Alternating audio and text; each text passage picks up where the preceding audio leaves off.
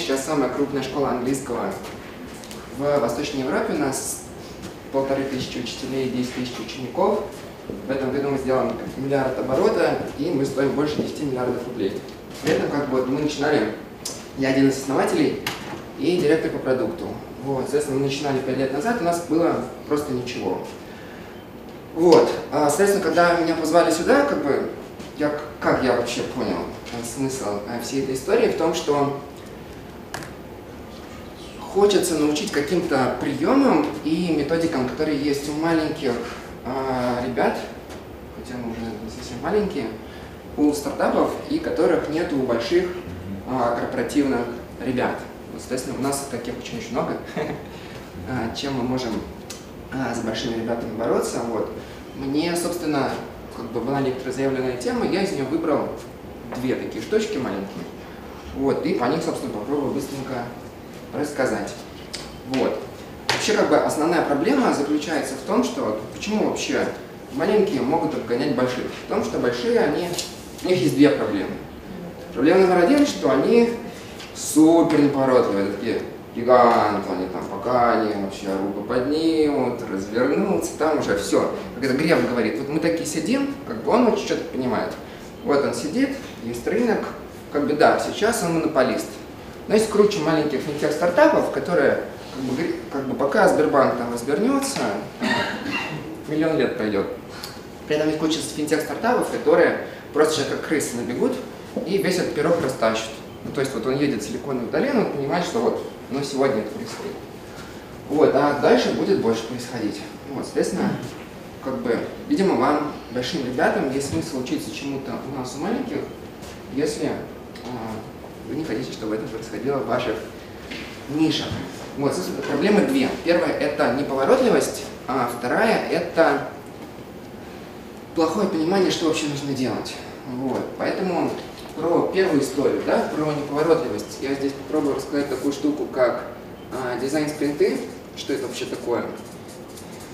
Дизайн-спринты и, там, не знаю, давайте назовем что-то типа прототипирования. Вот. А про непонимание, что вообще нам нужно делать, да, то есть вот здесь возьмем такую штукенцию, как Customer Development. Вот ее немножко уже затронули, я чуть попрактичнее про нее расскажу. Вот, у меня абсолютно практичный взгляд, то есть как бы не книжки, не теория, а вот просто драйв, что мы делаем и что у нас, соответственно, получается. Вот, давайте начнем, собственно, вот с этой истории Customer Development, когда мы пользователя пытаемся понять, чего он хочет, зачем он хочет. Вообще, как бы такая тотальная беда, что там, мне кажется, 90% стартапов, компаний, вообще продуктов, они решают, ну, вообще не то, что людям нужно. Вот. И как бы это происходит везде. Ну, то есть, не знаю, если у вас там есть в офисе, предположим, вот у вас есть дом, например, офис, и вы думаете, что там нужно сделать, не знаю, сделать там классный дизайн, или там кофе-поинт сделать хорошим, или там, не знаю, хорошую пропускную систему. Ну, короче, есть много плюшек, да, и вы, например, как HR думаете, что, собственно, нужно сделать. По сути, вы работаете над проектом. Возможно, это ваша гипотеза, возможно, в смысле, не это нужно, ну, в плане, это опять же гипотеза. Вот, возможно, если вы отпустите время, блин, случится мэджик. В смысле, люди будут приходить в разное время, а перформить будут лучше. Ну, как бы, и у вас есть какой-то набор идей, вот, и вопрос, да, возможно, то, что вы делаете, это, ну, совсем не то, что хотелось бы делать. Не знаю, возможно, вы какие-то закупаете образовательные курсы, а люди на них ходят, и это просто для них насилование. В смысле, как бы, они вообще-то не понимают, им это не нужно. И тогда получается, что тоже как бы вы делаете свой продукт, а он не нужен людям, а то, что нужно людям, вы не делаете. Не знаю, даже если вы занимаетесь цифровым продуктом, там вообще повсеместно. Пилим фичу, фича никому не нужна. Вот, давайте попробуем размышлять, почему так происходит. Ну, то есть почему компании, не знаю, стартапы, люди делают не то, что нужно людям, а что они делают? Ну, давайте, ваши гипотезы. То, что интересно им. Правильно, ну, в смысле, там, как бы, первая глобальная причина – это такая супер-эго. Ну, в плане, я-то лучше знаю, вот, что моим сотрудникам там нужно. Я-то лучше знаю, какой должен быть офис. Кто лучше меня может знать, какой вообще должен быть интерфейс их программы. Ну, соответственно, там, беда номер один – это ну, какое-то, да, сильное эго. Вот, с этим нужно бороться. То есть это как бы, опять же, все, что я сейчас расскажу, это как бы полный булшитинг в том плане, что вот пока вы не пойдете это не сделаете, то есть, мне кажется, будет классно, если там вот, мы договоримся до того, что каждый из вас делает какой-то, подумает, каким продуктом вы, собственно, занимаетесь. Продуктом не обязательно будет какой-то цифровой, да, не знаю, вот, у каждого есть какой-то продукт. Ваш ребенок может быть вашим продуктом, не знаю, там, если вы дома, там, ваша семья может быть продуктом, ваш, не знаю, ваш телефон может быть вашим продуктом, как вы там упорядочили иконки. Вот, важно здесь немножко тренироваться. Вторая причина, почему этим никто не занимается, что для этого нужно выйти из зоны комфорта. Это очень страшно, ну, в смысле, вообще, с кем-то поговорить, я руководитель, разговаривать с этими, блин, вообще, как бы, чего с ними разговаривать, ну, то есть, как бы, это, в смысле, это выход из зоны комфорта, ну, в смысле, вам нужно к нему прийти, там, с ними поговорить, ну, как бы, это никто не хочет. И люди очень боятся, что, ну, у меня-то есть офигенская идея, я понимаю, что в офисе должна быть, не знаю, тренажерный зал, это, блин, офигенская идея. И вот эта мысль, что, не дай бог, они мне скажут, что она не нужна, как бы, она очень сильно пугает. Вот. И, ну, то есть, я бы это вот назвал выход из зоны комфорта. То есть, люди это очень боятся. О, комфорта. Вот. И третья часть, это то, что это можно пропустить. Ну, вот, нельзя пропустить дизайн, например, да, как бы, ну, ничего мы не сделаем, если не сделаем стадию дизайна. Или нельзя ничего сделать, если мы там, как бы, у нас ничего не получится, если мы пропустим стадию разработки. Ее нельзя пропустить. А вот эту стадию, да, когда мне нужно пойти с кем-то поговорить, пропустить можно. Ну, то есть, как бы, мы же, в принципе, понимаем, что нужно делать, да? Зачем с ними, со смертными разговаривать? Мы отлично понимаем, что нужно сделать, и это можно пропустить. Вот из-за того, что это такое skippable, то есть можно пропустить то, мы получаем, как бы, вот, люди делают то, что они хотят, а не то, что людям нужно. Потому что они не хотят выходить из зоны комфорта, и как бы вот эту стадию легко пропустить. Вот. Прекрасный набор аргументов, чтобы этого не делать, приводит к тому, что делаем, ну, не то, что нужно, и получается беда. Ну, в чем заключается, собственно, беда? Ну, в том, что это никому не нужно, NPV наших проектов низкий, маленький. То есть мы растем 3-5 раз в год, ну, то есть вот плюс 500%. Все другие школы растут там плюс 5-10% в год. Ну, то есть нам нужны нереальные NPV, нам нужен огромнейший рост. То есть как бы вот мы растем просто как экспоненты летающие. Вот. И для этого нужно непрерывно понимать острую боль. Ну, то есть даже вот чашку, если мы делаем, да, ну, блин, как бы удобнее ее или неудобнее держать. Ну, это как бы маленькая дельта. Вот я сегодня был в американском посольстве, стоял в очереди. Вот это моя настоящая боль. Ну, в смысле, там, как бы, вот я просто стоял полтора часа, там было холодно, я приехал туда в 7:30, не открыто ни один пункт, где можно сделать свою фотографию. Я думаю, блин, я готов был 5000 заплатить, чтобы мне вот в этой, чтобы я пошел без очереди и меня там сфотографировали. Вот вообще без проблем. Ну, то есть, к тому, что боли есть, их дофигища, их нужно искать. То есть вот за такие маленькие штучки люди готовы платить большие деньги. А если мы решаем маленькую боль, или никому не нужную боль, а как бы там и денег не будет. Вот. Окей. Поехали теперь, собственно, к механике. Что такое Customer Development? Ну, там, это немножко похоже на глубинные интервью и всякую такую историю. Очень важно понимать, что это качественный, но не количественный инструмент. Вот это, блин, реально. Сейчас я попробую объяснить. Качественный не равно количественное.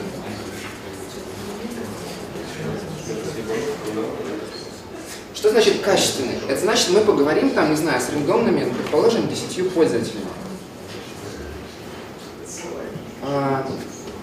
Мы с ними поговорим, и мы получим какие-то инсайды. Ни в коем случае, вот вообще ни в коем случае после глубинного интервью нельзя делать то, что вам сказали пользователи. Потому что это каких-то 10 рандомных людей. Ну, в смысле, если вы будете послушав их, вы начнете делать то, что вам говорят. Вы, во-первых, обнаружите, что они говорят абсолютно противоречащие истории. То есть они, как бы, у каждого своя картинка мира, каждый что хочет. Вот это возможность вам получить очень интересные инсайды. То есть, не знаю, понять, например, какие вообще потенциально могут быть проблемы. То есть, условно говоря, у вас получается некоторый бэклог идей. Вот. Но это не значит, что их все нужно делать. Вот это как бы очень сильно такое обращение внимания, потому что большинство людей такие поговорили там с тремя пользователями, они им сказали, что ну блин, здесь есть такая красивая история, почему это неудобно, там продакт вдохновляется и говорит, да, реально, как это классно звучит, точняк, это надо переделать. И идет переделать. Вот, соответственно, здесь по-хорошему эти истории валидировать. То есть мы получаем качественные гипотезы, их нужно как-то количественно валидировать. Здесь есть разные варианты. Ну, вариант хотя бы какой-нибудь, да, не знаю, сформулировать эту гипотезу красиво и прогнать там через опрос. Ну, это фиговенько, но хоть что-нибудь. То есть, не знаю, предположим, человек говорит, блин, ребята, у нас в офисе в туалете плохо пахнет, как бы мне пофиг на ваш тренажерный зал, а вот пофиксите эту проблему. Да, и вы говорите, окей, вот есть такая гипотеза, вы ее прогнали, например, через 300 сотрудников офиса, и они все такие, да, это действительно оно самое, что нужно сейчас исправлять. Вы такие, ну, классно, здорово.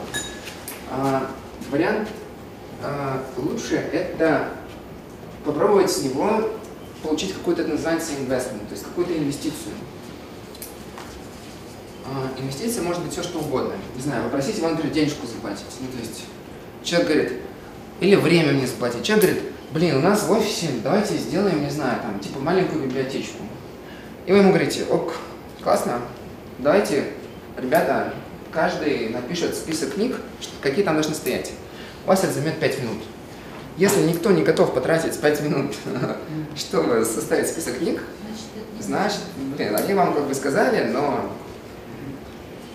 инвестиция это уже намного лучше. В смысле, это much better, чем вопрос. Потому что вопросом они могут сказать, да, библиотека это классно, конечно, как-то же без нее. Вот, инвестиции это уже лучше. Вот.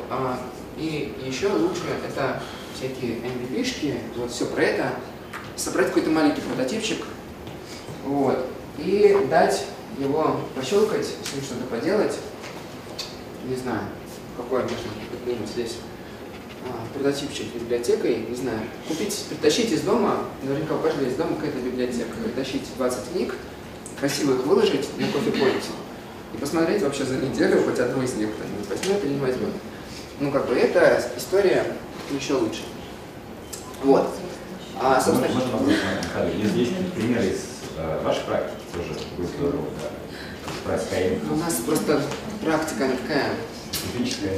Не-не, она касаемо конкретных фичей, и не факт, что это будет всем понятно и интересно. Ну, на запись, например, мы тестируем, да? Те или иные гипотезы. Ну, мы тестируем, да, практически все. Мы все проверяем.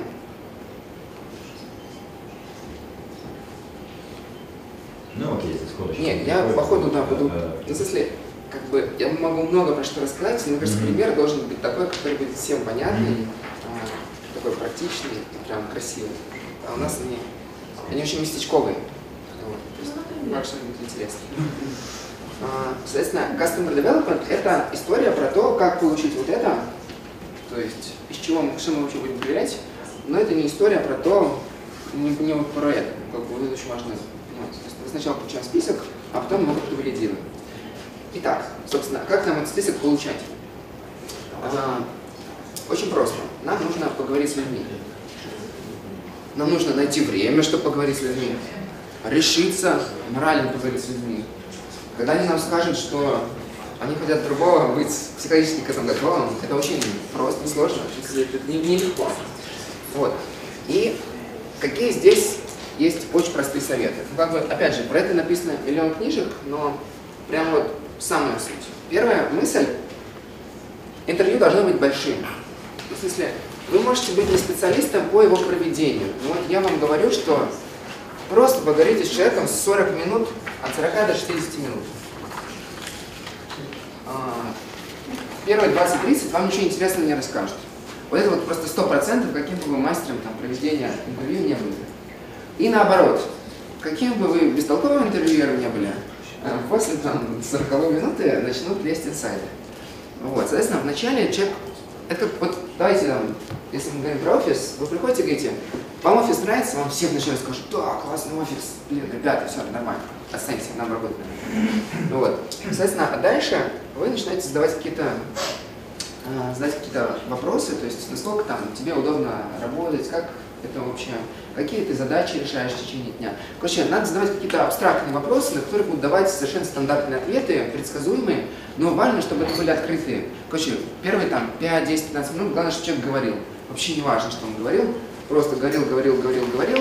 Вот, его нужно заставлять говорить. Вот, соответственно, то есть первые 10-15 минут я бы советовал. Просто человек говорит. Вот. Потом, соответственно, мы ему уже начинаем что-то такое более интересное задавать. И потом, ну, все правильно, как сегодня очень многие штуки уже рассказали, то есть нам важно писать про проблематики. То есть надо понять, какие у него вообще есть юзкейсы, почему он в этом офисе делает, не знаю, например. А что ты вообще здесь делаешь, да? Почему ты не дома сидишь? А, тебе так эффективнее с коллегами общаться, да? Там. А, что тебе нужно, например, как ты представляешь себе вот классное общение с коллегами? Это я не знаю, условно говоря. Когда чпулька, коллега появился рядом, да? Вот, чтобы он появлялся рядом, что нужно? А, вот, а если он дальше будет сидеть, да? Ага, то есть надо, чтобы он где-то рядом сидел. Слушай, а вот тебе же нужно еще работать с моментом, чтобы говорить. Вот. Что такое эффективная работа? Что тебе мешает эффективно работать? А, когда люди рядом бубнят, разговаривают. То есть, блин, слушай, нам получается, чтобы он должен был быть рядом, но при этом, чтобы они не бубняли и так далее. Дальше оказывается, что он еще там любит печатать, он хочет еще отдыхать. А зачем ему отдыхать, да? То есть, короче, и мы начинаем говорить, и мы начинаем дальше проходиться по, короче, все глубже залезать. И в конце у нас есть шанс добраться в то, что творится плохо. В целом, вот эту всю историю рассказали, я тогда не буду про это подробнее говорить. Вот. Вот чисто практические советы. Поговорить их, там, не знаю, порядка 10 человек, этого больше, чем достаточно. Ну, то есть, блин, мы очень много по разным продуктам, по разным вещам разговаривали, там, с 3, с 5, с 10, с 20. На самом деле даже 3-5 уже достаточно. То есть, это уже пользователи и это, ну, могут быть просто потенциальные люди? Если мы запускаем новый продукт, это потенциальные пользователи, да. Ну, опять же, как бы, когда мы формируем выборку, это, кстати, очень классный вопрос. Классно взять разных людей. Ну, то есть, это обычно люди новенькие для продукта, люди старенькие для продукта, люди продуктом вообще не пользующиеся, но являющиеся носителем проблемы. Например, люди, не пользующиеся продуктом и не являющиеся носителем проблемы. И там в каждую вот эту когорту взять 2-3 человека. Сильно больше не нужно. Вот. Если он вам не рассказывает, ну как бы вот там сегодня много обсуждали, да, что нужно делать, чтобы он разговорился. Он разговорился, окей, до свидания, у нас много пользователей, следующего знаем. Ну, то есть как бы это тоже не нужно сильно переживать по этому поводу, что там кто-то что-то не рассказывает. Вот. С 10 хотя бы поговорить. И говорить чуть побольше времени. Вопрос. Да. А как вы группу эту выбираете? То есть какая мотивация с вами общаться? Вот вы конкретно на вашем примере. Где вы этих людей берете? Это какие-то гики ваши или деньги платите за это? Мы разные варианты пробовали. То есть если мы берем школьников наших, кто у нас учится, мы обычно предлагаем, например, 1 урок. И обычно мы его предлагаем как бонус. Мы им говорим, что типа, ребята, мы просто хотим с вами поболтать. И вы удивитесь, люди очень охотно вообще. Человеку очень приятно, когда они что-то кто-то спрашивает, интересуется. И на самом деле это очень интересно, очень приятно. Вот то, что он сидит такой. Не ваши клиенты.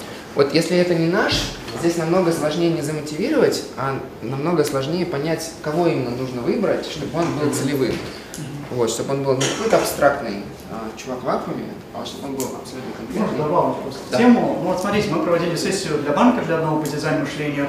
И мы что сделали, я просто у себя в Фейсбуке написал, ребята, кто из... А там нужно было пообщаться с пользователями, малый бизнес, там до 50-60 миллионов рублей оборот в год, а может даже и меньше. Это могли быть пользователи 5 миллионов рублей в год, 50 миллионов рублей в год, там, даже миллион рублей в год фрилансер приезжает. Мы в Фейсбуке просто разместили, ребята, привет, скажите мне, пожалуйста, кто из вас там пользуется банковскими услугами, и вы только недавно, там, или может быть уже года 2, там, как регистрировались еще в банке, условно, мне отписать, я говорю, приходите, вы предприниматели, я вам расскажу про дизайн мышления, ну то есть это наш лайфхак, да, мы вам расскажем про дизайн мышления, как вы можете его применить у себя в бизнесе, но сначала вы поучаствуете в сессии по дизайну мышления и расскажете, что у вас творится, чем вы занимаетесь, И мы использовали, например, такой прием «Один день из жизни пользователя».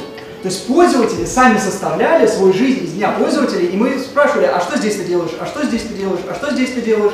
А он такой, блин, а здесь... А потом они говорят, мы 3 раза в день, извините, мы 3 раза в день, как минимум, постоянно заходим в приложение, там, и я постоянно переписываю, согласовываю договор, а history договора нет, например, да, история... Там же, когда с B2B сегментом работаешь, куча стейкхолдеров, которые вносят правки в договор. Говорят, нам бы хотелось вот эту проблему как-то быстро решить, потому что часть пишет на почту, часть отправляет в мессенджер, часть отправляет там куда-то. Вот, в итоге какая-то путаница. А кто-то в Google Docs делает правки. Нам нужно какое-то решение, которое бы позволило там вот это... Понимаете, то есть мы пригласили пользователей, им просто было по фану на самом деле. То есть ответ на мой вопрос, вы чем-то платите.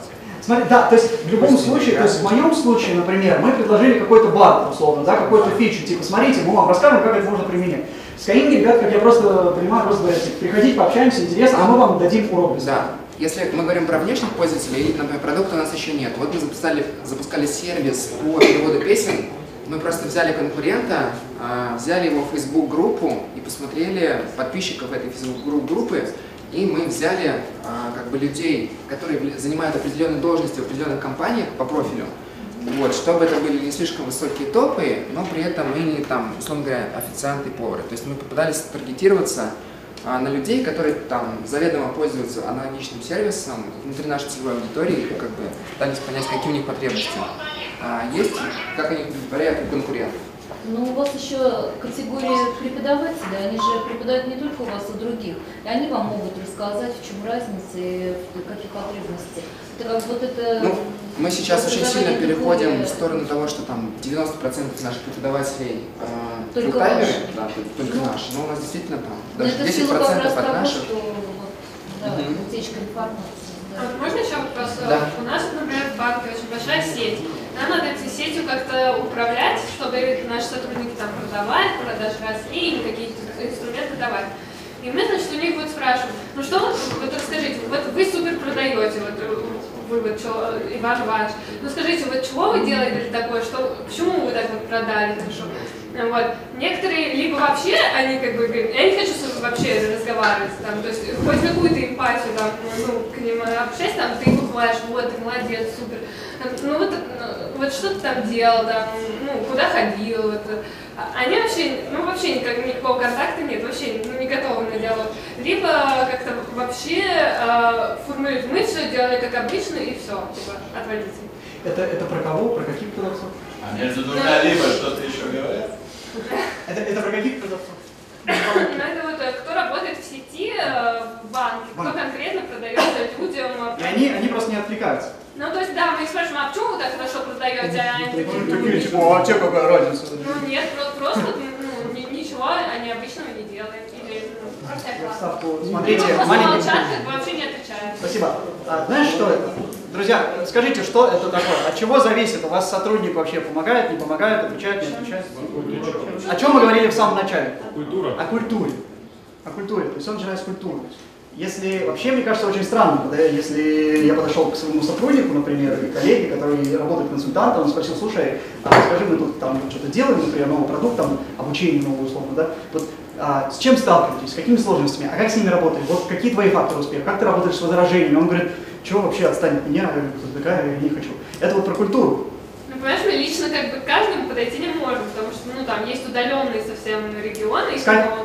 Ну вот мы можем им звонить, да, ну, то есть мы делали все как обычно. Я понимаю, здесь, понимаешь, здесь вопрос культуры. Я могу в перерыве, сейчас у нас просто 5 минут буквально осталось до перерыва, я могу в перерыве чуть поподробнее рассказать. Здесь культура результата внедряется, то есть вы, ну, по чуть-чуть развиваете своих сотрудников, чтобы они становились более открытыми, чтобы они, там, нужно развивать наставников, которые будут развивать своих сотрудников, которые будут им давать обратную связь развивающую, то есть это целая система. У вас банк достаточно молодой, и, ну, там, и откололся от достаточно консервативной компании. Вот, поэтому определенные сложности могут сталкиваться. Можно опытом делиться, сеть большая, 12 тысяч человек. Вот люди, кто работает на полу, они не способны к саморефлексии. Его нельзя спросить, а как ты продал? Он не может свое поведение описать так, чтобы вам было понятно. Нужно за ним наблюдать, нужно стоять за спиной и смотреть, что он делает. Он никогда не даст вам такого ответа, он просто этого не понимает. А, соответственно, для этого еще существует целая система. Ты понимаешь, целая система. Я могу маленькую штуку посоветовать. То есть у нас похожая есть проблема с преподавателями. То есть в основном, во многом наш бизнес — это мы смотрим на лучших преподавателей, пытаемся понять их методики, принципы, какие-то идеи и раскатываем их на всех остальных преподавателей. И эти крутые преподаватели точно так же неохотно делятся, собственно, своими какими-то суперсекретами, и при этом они не очень дают на себя смотреть. То есть они как бы сразу встают в позу, типа, вы вообще не подсматриваете, это здесь все секретно, все, что я делаю, это как бы моя личная история. Здесь мы пытаемся построить некоторую систему, когда он становится заинтересован. То есть, условно говоря, мы делаем, например, какую-то группу преподавателей, мы говорим, что ты теперь будешь ее курировать, и там ты получаешь супербонусы за успехи этой группы. И, как бы, короче, нам нужно направить наши motivations, да, мотивационные истории. И тогда он там уже понимает, о, мне нужно эту группу раскачать, и он начинает, да, и он, короче, начинает выступать, ну, в роли, что он начинает все-таки шарить эти знания, вот, а мы потихонечку уже со стороны наблюдать, записывать.